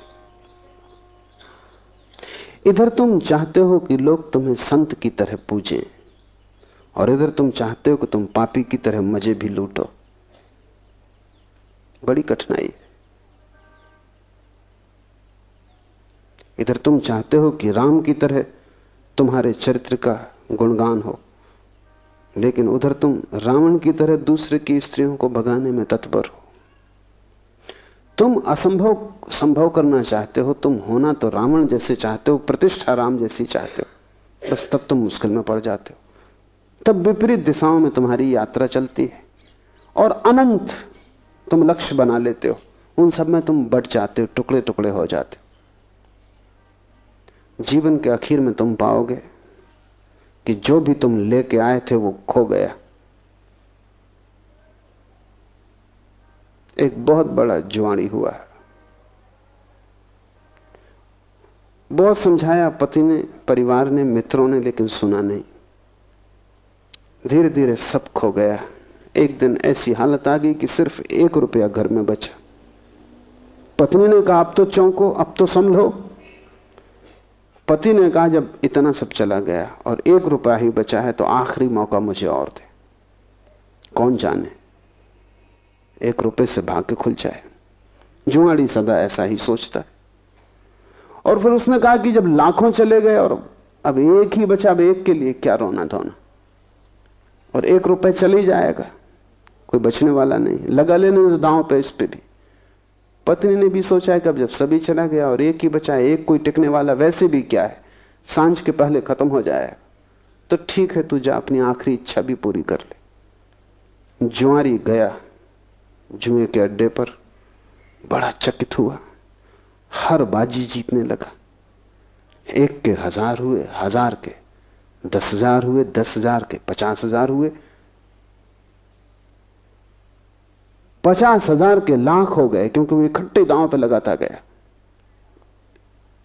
फिर उसने लाख भी लगा दिए और कहा, बस अब ये आखिरी। हल हो गया सब और वो सब हार गए। वो घर लौटा, पत्नी ने पूछा, क्या हुआ? उसने कहा, एक रुपया चला गया। क्योंकि तुम वही खो सकते हो जो तुम लेके आए थे। लाख की क्या बात करनी? उसने कहा, एक रुपया खो गया, कोई चिंता की बात नहीं। वो दांव खराब गया, पर उसने ये बात न कही कि लाख हो गए थे। ठीक ही किया, क्योंकि जो तुम्हारे नहीं थे, उनके खोने का सवाल भी क्या है? मरते वक्त तुम पाओगे, जो आत्मा तुम लेके आए थे, वो तुम गंवा के जा रहे हो। बस एक खो जाएगा। बाकी तुमने जो गमाया जोड़ा, मिटाया, बनाया, उसका कोई बड़ा हिसाब नहीं है। अंतिम हिसाब में उसका कोई मूल्य नहीं। तुमने लाखों जीते हो तो भी मौत के वक्त तो सब छूट जाएँगे। हिसाब एक का रह जाएगा। वो एक तुम हो। और अगर तुम उस एक में ठहर गए तो तुम जीत गए। अगर तुम उस एक में आ गए, रम गए उसके लिए शिव कह रहे हैं, स्वामी, स्थिति शक्ति है। तुम दुर्बल हो, दीन हो, दुखी हो। उसका कारण ही नहीं कि तुम्हारे पास रुपए कम है, मकान नहीं है, धन दौलत नहीं है। तुम दीन हो, दुखी हो, क्योंकि तुम स्वयं में नहीं हो। स्वयं में होना ऊर्जा का स्रोत है। वहाँ ठहरते ही व्यक्ति महा ऊर्जा से भर जाता है। जीसस से किसी ने पूछा कि मैं क्या करूँ? मैं बहुत दीन हूँ, गरीब हूँ, दुखी हूँ। जीसस ने कहा तू कुछ और मत कर, पहले परमात्मा के राज्य को खोज ले, से सब अपने आप पीछे चला आएगा। एक को खोज लेने से से सब पीछे चला आता है, और एक को गमा देने से सब गमा दिया जाता है। वो एक तुम हो, और वही तुम्हारी संपदा है क्योंकि उसी को लेके तुम आए हो। और आखिरी हिसाब में यही पूछा जाएगा कि जो तुम लेके आए थे, उसे बचा सके। या उसको भी गमा दिया। स्व में स्थिति शक्ति है, स्वपदम शक्ति। अपने में ठहर जाना, महाशक्तिवान हो जाना। महाशक्तिवान तो तुम हो, लेकिन तुम ऐसे हो जैसे कि किसी बाल्टी में हज़ार छेद हो, और कोई कुएँ से पानी भर रहा हो। पानी भरता हुआ दिखाई पड़ता हर बार। क्योंकि जब तक बाल्टी पानी में डूबी रहती, बिल्कुल भरी रहती। जैसे ही बाल्टी पानी से ऊपर उठती, तुम खींचना शुरू करते हो कि हज़ार मार्गों से पानी गिरना शुरू हो जाता। जब तक बाल्टी ऊपर आती, तब तक उसमें कुछ भी नहीं बचता। हज़ार वासनाएँ तुम्हारे हज़ार छेद हैं। उनसे तुम्हारी ऊर्जा खोती है। जब तक तुम सपना देखते हो, तब तक बाल्टी भरी है। जब तक तुम कामना करते हो, तब तक बाल्टी भरी है। जैसे ही कामना को कृत्य में लाते हो, जैसे ही खींचना शुरू करते हो कुएँ से बाल्टी को, जैसे ही सपने को सत्य बनाने की कोशिश करते हो ऊर्जा खोनी शुरू हो जाती। हाथ आते तक बाल्टी हाथ आ जाती है हज़ार छेद हाथ में आ जाते हैं। पानी की एक बूंद नहीं आती, प्यास उतनी की उतनी रह जाती। हर बार जब खींचते हो, बड़ा शोरगुल मचता है कुएँ में, और लगता है पानी चला आ रहा है, तूफ़ान आ रहा है। हाथ कुछ भी नहीं आता। हर बार तुम खाली हाथ लौटते हो, लेकिन वासना बड़ी अद्भुत है। एक मछली मार को कोई राहगीर पूछता था, कितनी मछलियाँ पकड़ी? साँझ होने के करीब थी, सुबह से बैठा था, बंसी को डाले। ये राहगीर कई बार वहाँ से निकला और देख गया था। आखिर उससे न रहा गया। उसने पूछा, कितनी पकड़ी? उस मच्छी मारने का जिस एक को मैं पकड़ने की अभी कोशिश कर रहा हूँ ये, और अगर दो और पकड़नी तो तीन होंगी। अभी पकड़ी एक भी नहीं है। जिसको पकड़ रहा हूँ ये एक, और दो और तो तीन होंगी। तुम हमेशा इस मच्छी मार की हालत में हो। जिसको पकड़ रहे हो ये एक, और दो अभी सपने में और ये भी अभी सत्य नहीं हुई है। और हिसाब तीन का है, और तुम बड़े प्रसन्न हो रहे हो। जब भी बाल्टी हाथ में आती, तुम पाते हो, फिर खाली आ गई। और ध्यान रहे, जितनी बार तुम डालते हो कुएँ में, छेद उतने बड़े होते जाते इसलिए बच्चे प्रसन्न मालूम होते हैं, बूढ़े बिल्कुल उदास मालूम होते हैं, उनकी बाल्टी छेद ही छेद हो गई। कितनी बार डाल चुके, निकाल चुके, सब छेद बड़े हो गए। लेकिन फिर भी पुरानी आशा मरती नहीं, कभी तो भरी हुई आ जाएगी, क्योंकि भरी हुई दिखाई पड़ती है। फिर पानी गिरता हुआ भी दिखाई पड़ता है। शक्ति तो तुम्हारे पास है परमात्मा की, लेकिन मन तुम्हारे पास छेद वाली बाल्टी की तरह है। स्वपदम शक्ति का अर्थ है, जब तुम वासनाओं में न दौड़ोगे, एक वासना गिरी, एक छेद बंद हुआ। वासनाएँ गिर गई, सारे छेद खो गए। और तब तुम्हें किसी और कुएँ में बाल्टी डालने की ज़रूरत नहीं, तुम खुद ही कुआ हो। बड़ी है ऊर्जा तुम्हारे पास। सिर्फ़ तुम्हारी व्यर्थ खोती शक्ति बच जाए तो तुम महा ऊर्जा लेकर पैदा हुए हो। तुम्हें कुछ पाना नहीं है। जो भी पाने योग्य है वो तुम्हारे पास है। सिर्फ़ उसे खोने से बचना है। परमात्मा को पाने का सवाल नहीं, सिर्फ़ खोने से बचना है। वो तुम्हें मिला ही हुआ है। कैसे तुम खो देते हो? यही बड़ी से बड़ी रहस्य की घटना है जगत में। तीसरा सूत्र है, वितर्क अर्थात विवेक से आत्मज्ञान होता है। एक एक सूत्र कुंजी की तरह है। पहला विश्व में मोड़ेगा स्वयं की तरफ़। दूसरा स्वयं में ठहरना, ताकि तुम महा ऊर्जा को उपलब्ध हो जाओ। लेकिन कैसे तुम स्वयं में ठहरोगे? उसकी कुंजी तीसरे सूत्र में है, विवेक, वितर्क, आत्मज्ञानम। ये वितर्क शब्द समझ लेना जैसा है। तर्क तो हम जानते हैं। तर्क विज्ञान के हाथ है। वो आश्चर्य को काटने की तलवार है। तर्क काटता है। विश्लेषण करता है। तर्क बाहर जाता है। वितर्क भीतर जाता है। वो काटता नहीं, जोड़ता है। तर्क विश्लेषण है एनालिसिस वितर्क संश्लेषण सिंथेसिस फरीद हुआ एक फकीर। एक भक्त उसके पास एक सोने की कैंची ले आया। बड़ी बहुमूल्य थी, हीरे जवाहरात लगे थे। और उसने कहा कि मेरे परिवार में चली आ रही सदियों से। करोड़ों का दाम है इसका।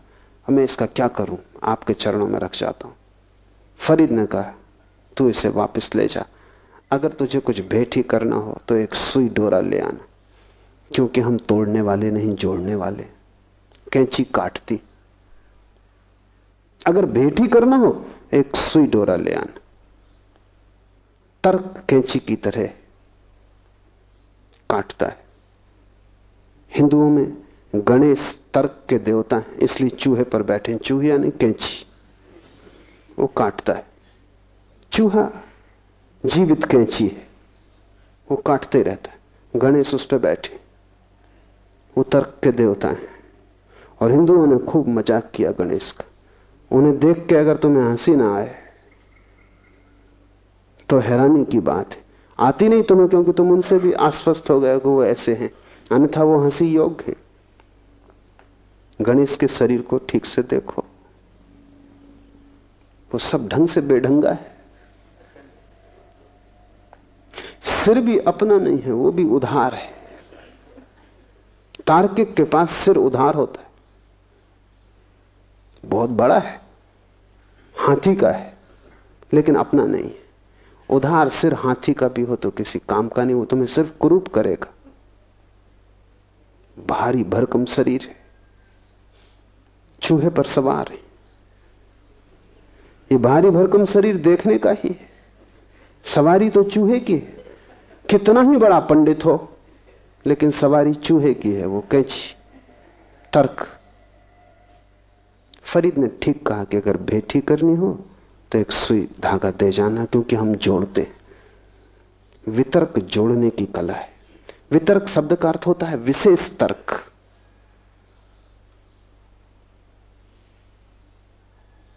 साधारण तर्क तोड़ता है, विशेष तर्क जोड़ता है। बुद्ध, महावीर, शिव लाओस से वे भी तर्क करते हैं, लेकिन उनका तर्क वितर्क है। एक और तर्क है जिसको हम कुतर्क कहते हैं। तीन तरह की संभावनाएँ। तर्क तोड़ता है, विश्लेषण करता है। लेकिन लक्ष्य उसका बुरा नहीं। आश्चर्य को हल करना है। उसे तोड़ने में रस नहीं है, तोड़ना प्रक्रिया है। लक्ष्य तो किसी सिद्धांत की उपलब्धि है, जिससे कि आश्चर्य समाप्त हो जाए। चीज़ें साफ़ सुथरी हो जाएँ। लक्ष्य सृजनात्मक है, तर्क का।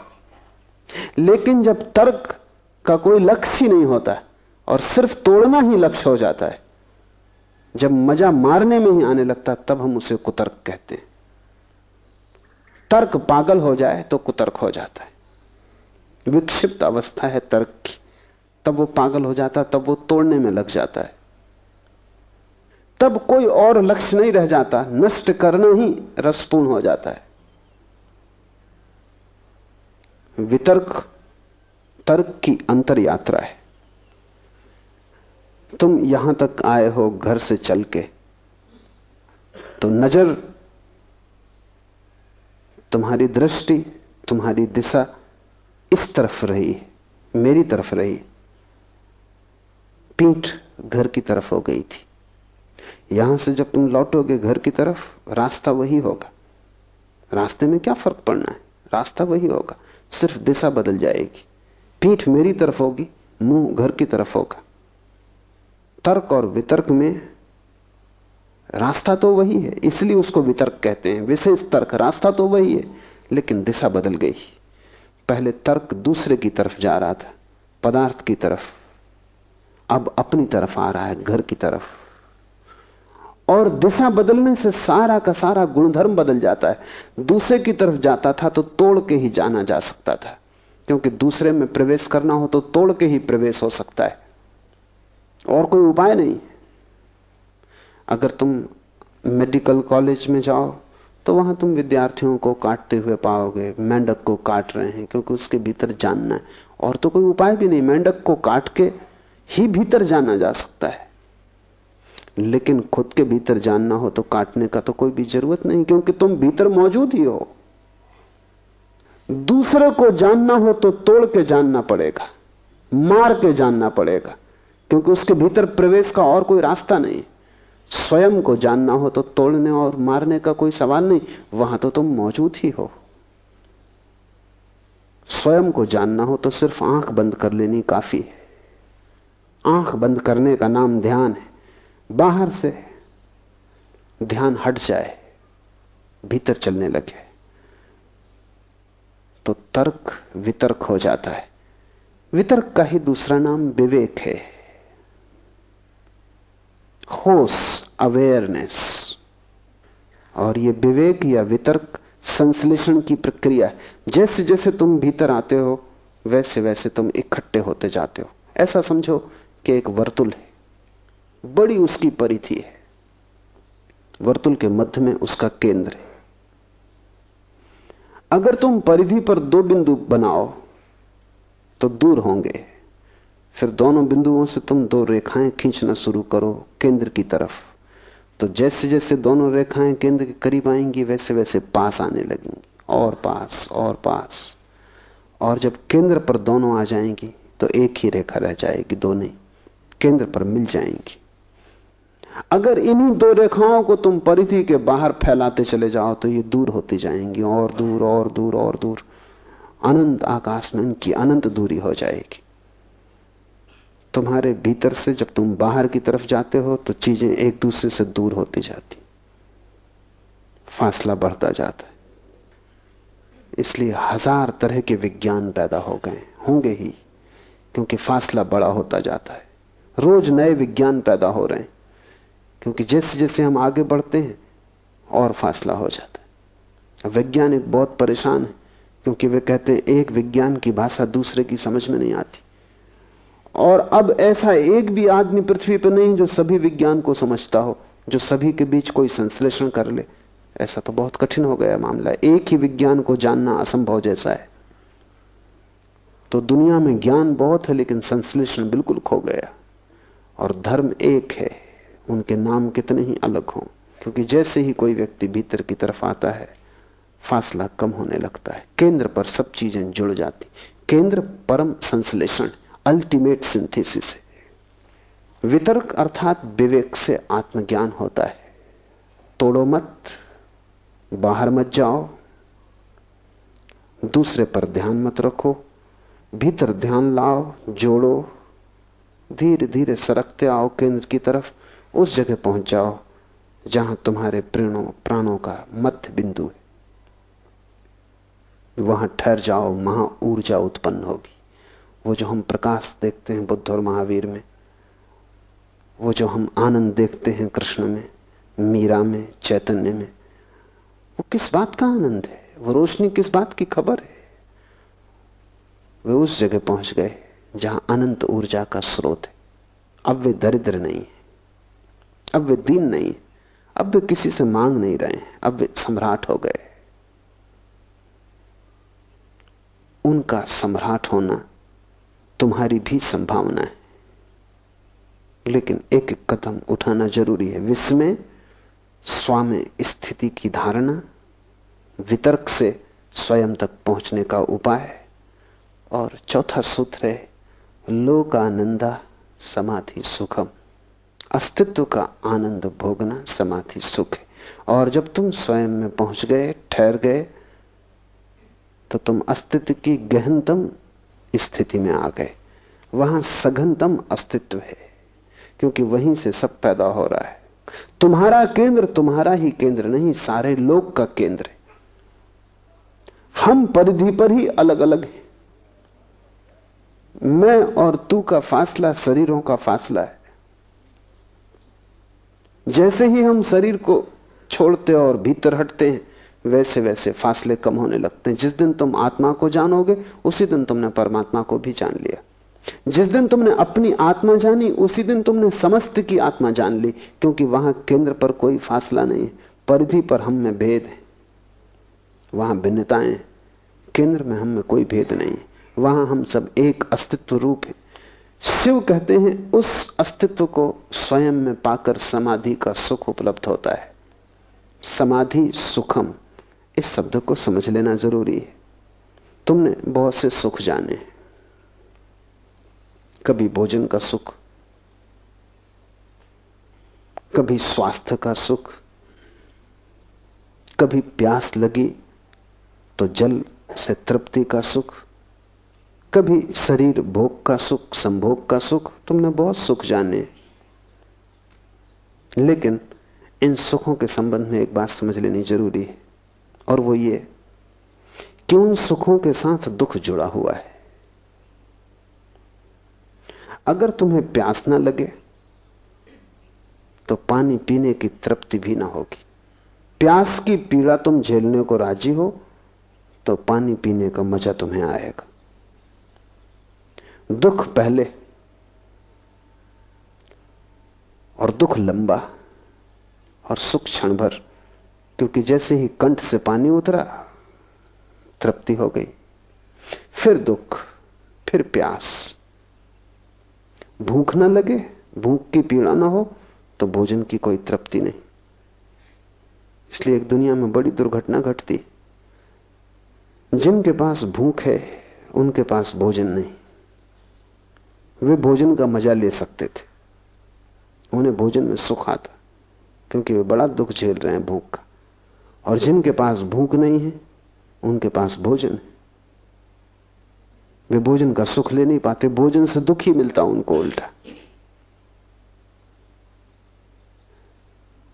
जब तक तुम्हें प्यास लगती है, तभी तक तुम्हें पानी की तृप्ति है।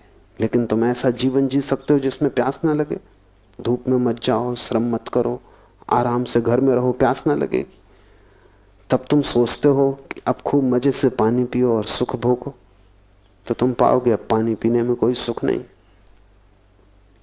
जिस आदमी ने दिन भर श्रम किया है, उसे ही रात सोने का सुख मिलेगा। अभी बड़ी कठिन बात हो गई। अगर रात सोने का सुख चाहिए तो दिन मजदूर जैसी ज़िंदगी चाहिए। कठिनाई यह है कि दिन तो तुम चाहते हो एक अमीर सम्राट जैसा, और रात की नींद भी मजदूर जैसी, ये नहीं हो सकता। बाहर के जगत में सुख और दुख जुड़े हैं। इसलिए जिस दिन तुम्हारे पास महल आ जाएगा, उसी दिन नींद खो जाएगी। जिस दिन तुम सैया का इंतज़ाम कर लोगे, सुखद, उसी दिन तुम पाओगे करबड़ बदलने के सिवा और कोई उपाय नहीं। और देखो, मजदूर को वो सो रहा है वृक्ष के नीचे। कंकड़ पत्थरों का भी उसे पता नहीं। मच्छर भी काट रहे हैं, उसका भी उन्हें कुछ पता नहीं। गर्मी है, पसीना बह रहा उसका भी उसे कुछ पता नहीं। ये सब गौण है। उसने दिन भर इतनी पीड़ा झेल ली है। कि रात का सुख अर्जित कर लिया। दुख की कीमत चुकानी पड़ती है सुख पाने के लिए संसार में।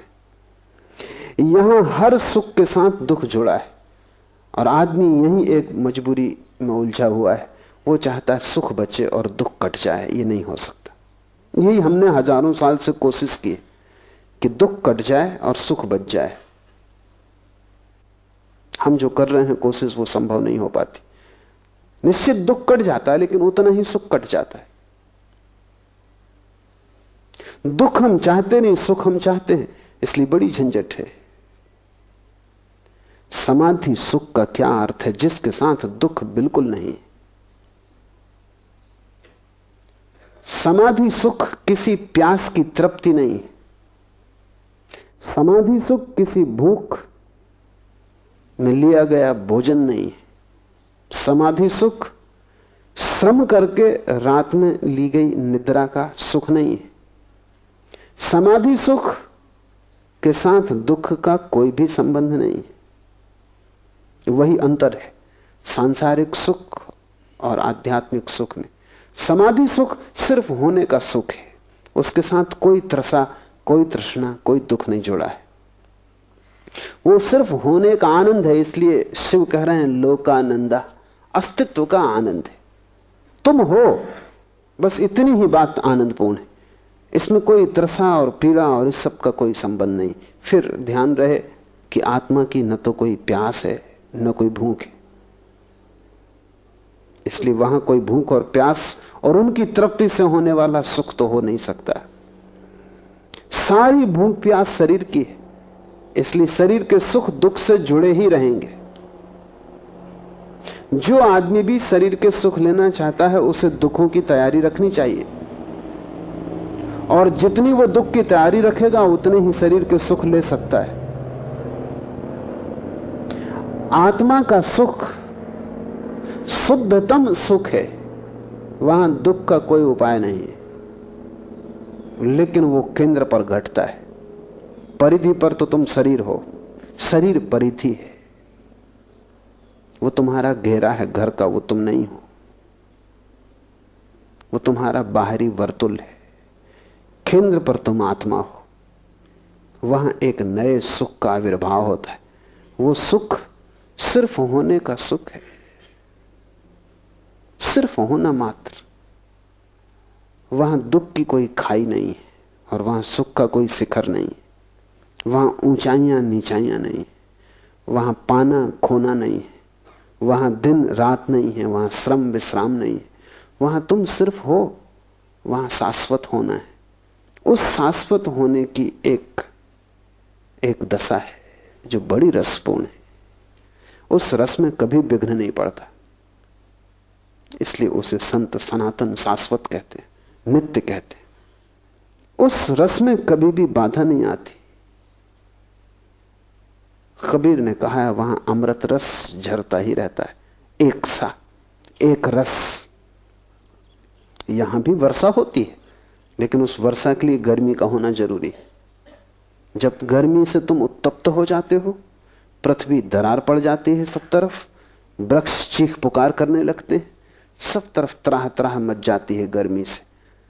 तब वर्षा होती तुम कहोगे, ऐसा बेहुदा नियम क्यों है? ऐसा क्यों नहीं है कि वर्षा हो और त्राही त्राही ना हो? लेकिन तब तुम्हें पूरी व्यवस्था समझनी पड़े, गणित समझना पड़े। ये त्राही त्राही मचे तो ही बादल निर्मित होते। जब भयंकर धूप पड़ती है तो पानी भाप बनता है। जब पानी भाप न बने तो वर्षा नहीं हो सकती।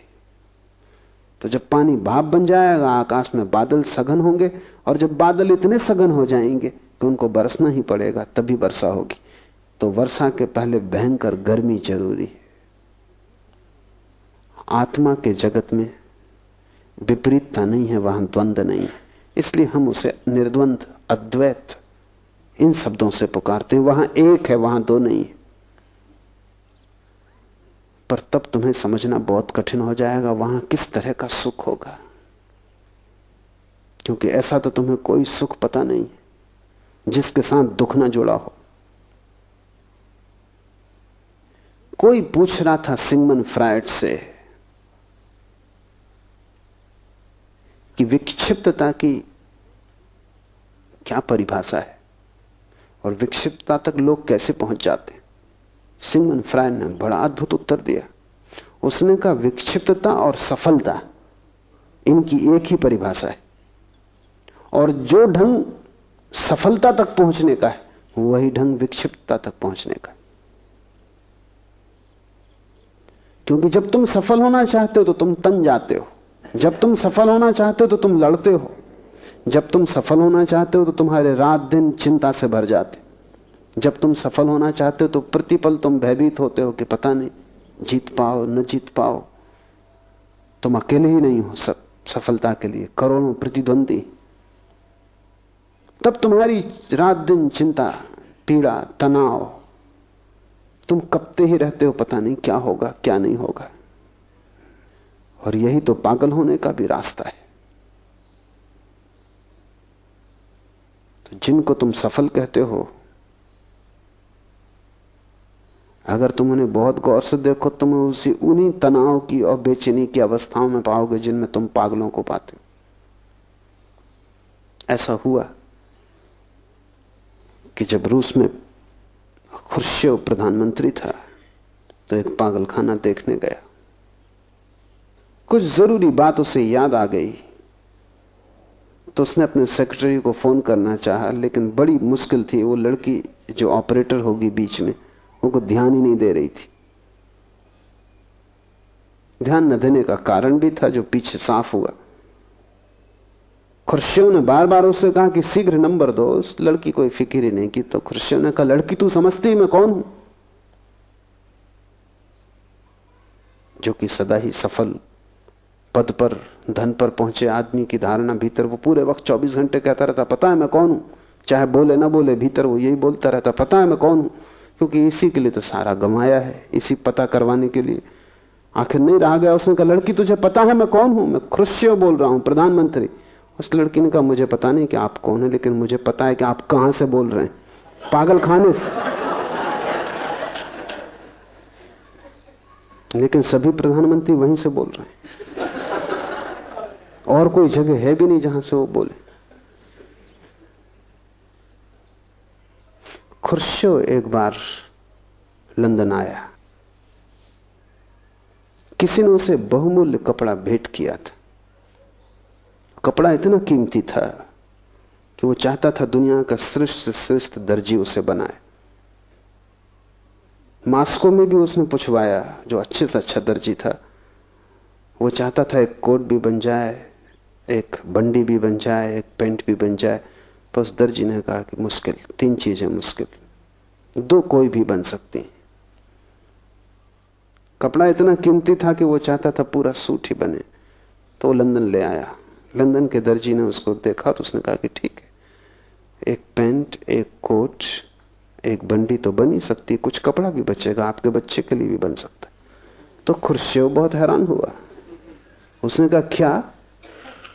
और मैंने अपने दर्जी को पूछा, मास्को में? हद कर दी उस बेईमान ने। वो कह रहा था कि इसमें बस दो ही चीज़ें बन सकती। तो लंदन के दर्जी ने कहा, आप उस पर नाराज़ ना हो। मास्को में आप बहुत बड़े आदमी ज़्यादा कपड़ा लगेगा। लंदन में आप ना कुछ।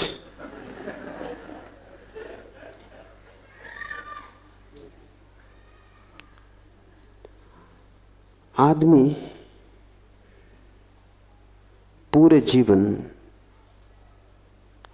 जिन जिन सुखों की खोज में, सफलताओं की, महत्वाकांक्षाओं की खोज में होता है, उनके साथ साथ उतने दुख झेलने की तैयारी में से गुजरना पड़ता है और वो दुख तोड़ जाते हैं। इसके पहले कि तुम सफल हो, तुम करीब करीब असफल हो जाते हो। संसार में सफल कोई होता ही नहीं। क्योंकि यहाँ सफलता की कीमत में इतनी गहरी विक्षिप्तता झेलनी पड़ती है, इतना पागलपन झेलना पड़ता है। जब तक सफलता हाथ में आती है, हाथ में आने योग्य नहीं रह जाती।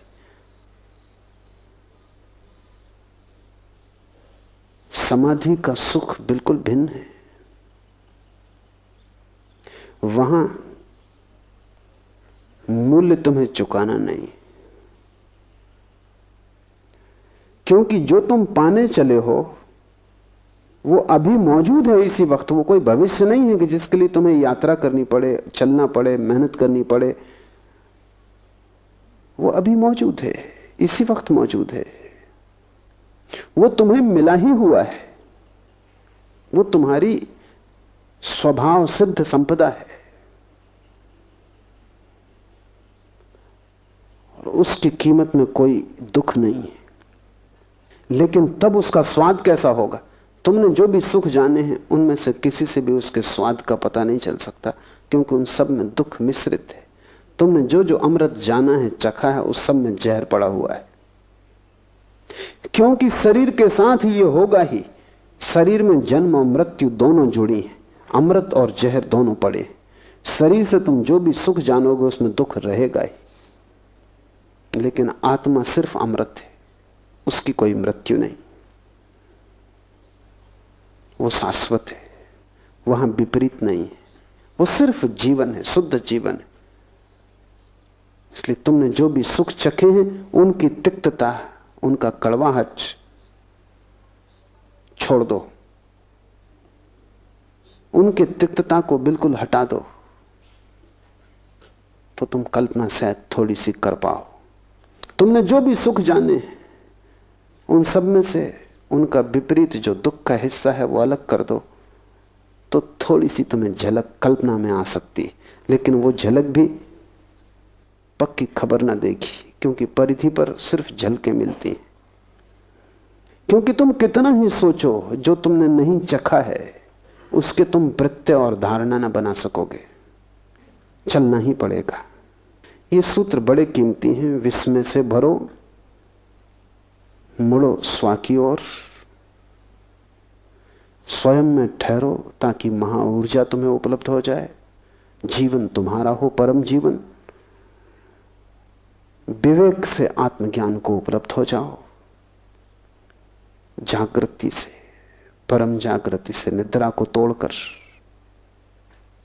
और अस्तित्व का आनंद भोग सकोगे तब तुम। समाधि सुख तुम्हारा है। समाधि सुख के संबंध में कुछ बातें और। एक, जीवन में जो भी सुख तुम भोगते हो, वो बहुत सी बातों पर निर्भर करेगा। तुम्हारी योग्यता, अयोग्यता, शिक्षा, अशिक्षा, शक्ति सामर्थ्य परिवार, संबंध, सब पे निर्भर करेगा। तुम अकेले नहीं हो वहाँ। अगर गरीब घर में पैदा हुए हो तो उसी सुख को पाने में तुम्हें जीवन भर गंवाना पड़ेगा। अमीर घर में पैदा हुए हो, जल्दी पहुँच जाओगे। अगर बुद्धिमान हो, चालाक हो, होशियार हो गणित में तो जल्दी पहुँच जाओगे। अगर बुद्धू हो, काफ़ी भटकोगे, पहुँच जाओ। संदिग्ध है। शरीर रुग्ण है, मुश्किल पड़ेगा। शरीर स्वस्थ है, जल्दी पहुँच जाओगे। संयोगिक है, हज़ार बातों पर निर्भर है। लेकिन समाधि सुख किसी बात पर निर्भर नहीं है। अनकंडीशनल है, बेसर्त है। न तुम्हारी बुद्धि पर, न तुम्हारे शरीर पर, न तुम्हारी योग्यता, अयोग्यता पर, न तुम्हारी शिक्षा परिवार पर, सुंदर, कुरूप, स्त्री, पुरुष, किसी बात पर निर्भर नहीं। शूद्र, ब्राह्मण, हिंदू, मुसलमान, किसी बात पर निर्भर नहीं। जवान, वृद्ध, कुछ किसी बात पर निर्भर नहीं। बेसर्त सुख है, क्योंकि वो तुम्हारी संपदा है। वो तुम्हारे पास है ही, तुम उसे लेकर ही पैदा हुए हो। तुमने उस तरफ़ ध्यान नहीं दिया, बस इतनी ही बात है। तुमने विस्मरण किया है।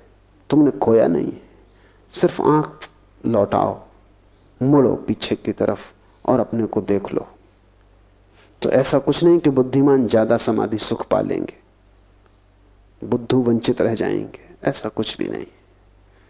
बेपढ़े लिखे भी वहाँ पहुँच जाते हैं, कबीर भी वहाँ पहुँच जाता है। निपट गमार बुद्ध भी वहाँ पहुँचते हैं। और जब दोनों पहुँच जाते हैं तो जरा भी फ़र्क नहीं। समाधि सुख जीवन का स्वरूप है। तुम्हारी बाहरी परिधि काली है या गोरी स्वस्थ या सुंदर, रुग्ण, गैर रुग्ण, तुम्हारी बुद्धि में बहुत से शब्द भरे हैं कि थोड़े शास्त्र तुमने ज़्यादा जाने की कम इस सबसे कोई भी संबंध नहीं। तुम्हारा होना पर्याप्त है। तुम हो, इतना काफ़ी है। इसलिए समस्त ध्यान शुद्ध होने की खोज है। जहाँ तुम शरीर को भी भूल जाओगे, मन को भी भूल जाओगे, वहीं तुम्हें आत्मा का समाधि, सुख, अस्तित्व का आनंद उपलब्ध होना शुरू हो जाएगा। किसी भांति बस इतना ही करो कि थोड़ी देर को शरीर तुम्हें स्मरण ना रहे। मन स्मरण ना रहे। जैसे ही शरीर और मन का विस्मरण होगा, आत्मा का स्मरण होगा। जब तक तुम्हें शरीर और मन का स्मरण रहेगा, आत्मा का स्मरण ना रहेगा। क्योंकि शरीर और मन बाहर, आत्मा भीतर, तुम दोनों की तरफ़ एक साथ न देख सकोगे। एक की तरफ़ ही देख सकोगे। इस समाधि शिविर में तुमने अगर इतना ही किया कि थोड़ी देर को एक क्षण को भी शरीर और मन भूल जाए तो तुम्हें समाधि सुख का स्वाद मिल जाए। और एक बार स्वाद मिल जाए, बस काफ़ी। फिर तुम्हारी ज़िंदगी दूसरी हो गई। पहला स्वाद ही कठिन है। एक दफ़ा गर्दन मुड़ जाए, फिर तो तुम जान लिए तरकीब। फिर तुम्हारे हाथ में फिर तुम जहाँ भी गर्दन मोड़ लोगे, वहीं तुम देख लोगे।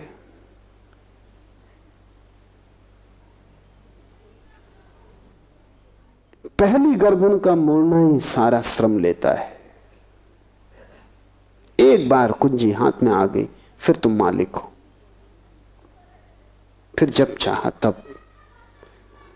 तब तुम मज़े से संसार में घूमो। तुम्हारे समाधि सुख को कोई छीन ना सकेगा। तुम दुकान पर बैठो, तुम समाधि सुख में रहोगे। तुम बाज़ार में रहो, तुम समाधि सुख में रहोगे। एक बात घटना शुरू होगी कि जो तुम्हारी बाहर सुखों की बड़ी दौड़ है, वो अपने आप छीन होती जाएगी। क्योंकि जब महान सुख हाथ में आ जाए तो क्षुद्र सुखों की चिंता कौन करता है? जब हीरे जवाहरात हाथ में आ जाए तो कंकड़ पत्थर आदमी अपने आप फेंक देता है। उन्हें फिर त्यागना नहीं पड़ता। इसलिए मैं निरंतर कहता हूँ, ज्ञानी कभी कुछ त्यागता नहीं। जो व्यर्थ है, वो छूट जाता है। अज्ञानी त्यागते। क्योंकि त्याग उन्हें कष्टपूर्ण है। उन्हें सार्थक का तो कोई पता नहीं। और व्यर्थ को छोड़ने की कोशिश करते हैं।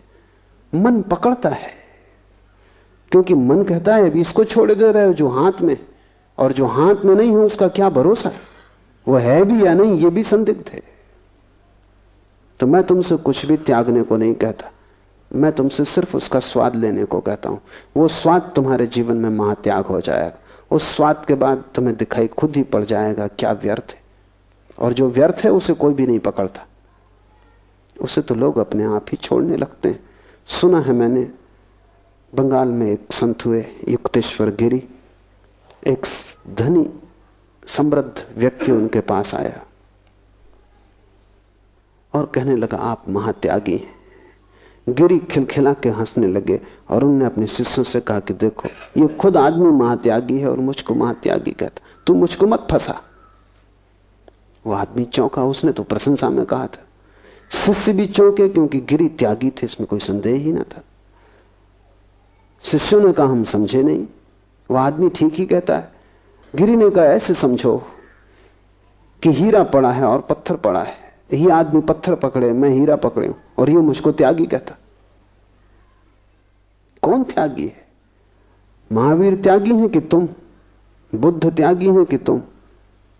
तुम ही त्यागी हो, क्योंकि कचरे को पकड़े हो, समाधि सुख को छोड़ रहे हो, और व्यर्थ क्षुद्र, परिधि पर घटने वाली दुख मिश्रित घटनाएँ, जहाँ कुछ भी शुद्ध नहीं है, जहाँ सभी अशुद्ध है, जहाँ सभी बासा है, उच्छिष्ट है उसे तुम पकड़े बैठे हो। संसारी महात्यागी है। लेकिन संसारी सन्यासियों को त्यागी समझते उनको लगते हैं सन्यासी त्यागी। सच में तो वो दया करते हैं कि बेचारे सब छूट गए, सब छोड़ दिया। कुछ भोगा नहीं। सम्मान भी करते हैं, भीतर गहरे मन में दया भी करते हैं कि ना समझ। बिना भोगे सब छोड़ दिया। कुछ तो भोग लेते, उन्हें पता ही नहीं कि वो किससे कह रहे हैं। सन्यासी को महाभोग उपलब्ध हुआ है। अस्तित्व ने उसे महाभोग में आमंत्रित कर लिया है। तुमसे मैं छोड़ने को नहीं कहता, तुमसे मैं जानने को कहता हूँ। स्वाद लेने को कहता हूँ। वही स्वाद तुम्हारे जीवन में धीरे धीरे जो व्यर्थ है उसका कटना हो जाएगा। व्यर्थ छूट ही जाता है, उसे छोड़ना नहीं पड़ता है। आज इतना ही।